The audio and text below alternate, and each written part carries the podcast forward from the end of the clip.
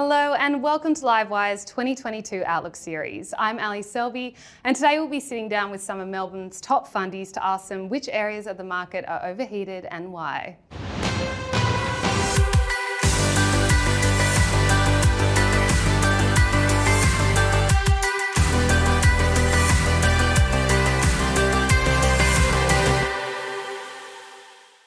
I think I'd say the retail trade. I think there's a lot of support at the moment for retail stocks on the back of the COVID lockdown. A lot of people bored at home, you know, free money mm. dollied out to them by the government, and um, they, they spent that money online with these retailers. Mm. We'll see how norm- earnings normalise for these companies. So for us, it's not there's not really enough return given the risks. We're not being paid to take that risk. Um, where the share prices of those retailers uh, are trading at the moment. I think it's really the concept stocks you, you need to avoid in 2022. Like so, so, through the last couple of years, we've had a lot of stocks come to market. A lot of them are great ideas or great products, and we want to be a bit more patient and see whether we can get them at the right valuation. And and, and that's just a trend we've noticed in the last couple of years, and it's a trend that, that, that, that we're not going to buy into in 2022. Are there any companies that come to mind to really illustrate that? Yeah, I think the electric car market in particular is, is you know, Rivian is a great product. We think we like the car as well. You know, the grill's really exciting. Mm. It's probably not worth $100 billion plus at the moment, yeah. quite frankly, and, and, and Lucid's the same. And so, you know, we get it. You know, the, the social trading revolution or the retail revolution, you know, these people find great products, and I think that's fantastic, and that's what they should be doing. They now just need to nail, they need to marry the find a great product with, with, with some fundamental analysis, and, and you'll get a great investment. And that's, that's the opportunity we're looking for, but that's not what we're going to be chasing in 2022.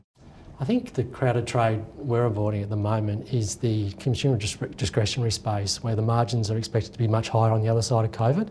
So you've got risk of both valuation and, and margins or profits. So I think that's a, a big crowded trade um, and it, it, seems to be more prevalent in the con- consumer discretionary space than anywhere else in the market at the moment.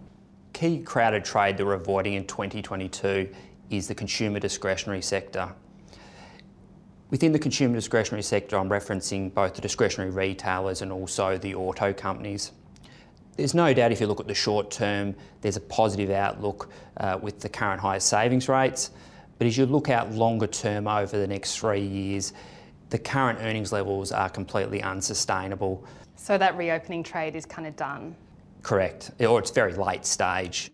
So we think US tech is particularly crowded and quite a vulnerable space because it's trading at very high valuations, pricing in continued low, high growth alongside very low interest rates, which we think is a very challenged and difficult pathway to navigate into the next year. When you say US tech, do you mean you know, Apple, Microsoft, kind of those bigger names, or are you talking about kind of the smaller mid cap stocks?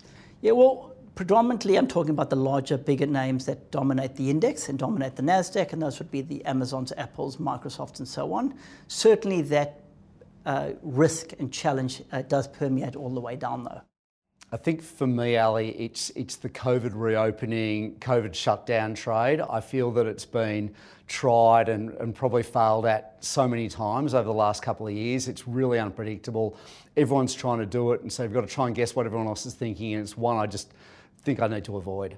I think the scariest part of the market for us is definitely those profitless uh, growth stocks. Anything that is selling a dream, concept stock, would be the part of the market we're probably avoiding the most. Uh, we think that people are inventing new ways to value companies because they can't find any cash or earnings mm, to justify those share prices. Like Absolutely, that. price to sales in 10 years' time yeah. and that sort of stuff. So we just think go stick with the basics, cash and earnings.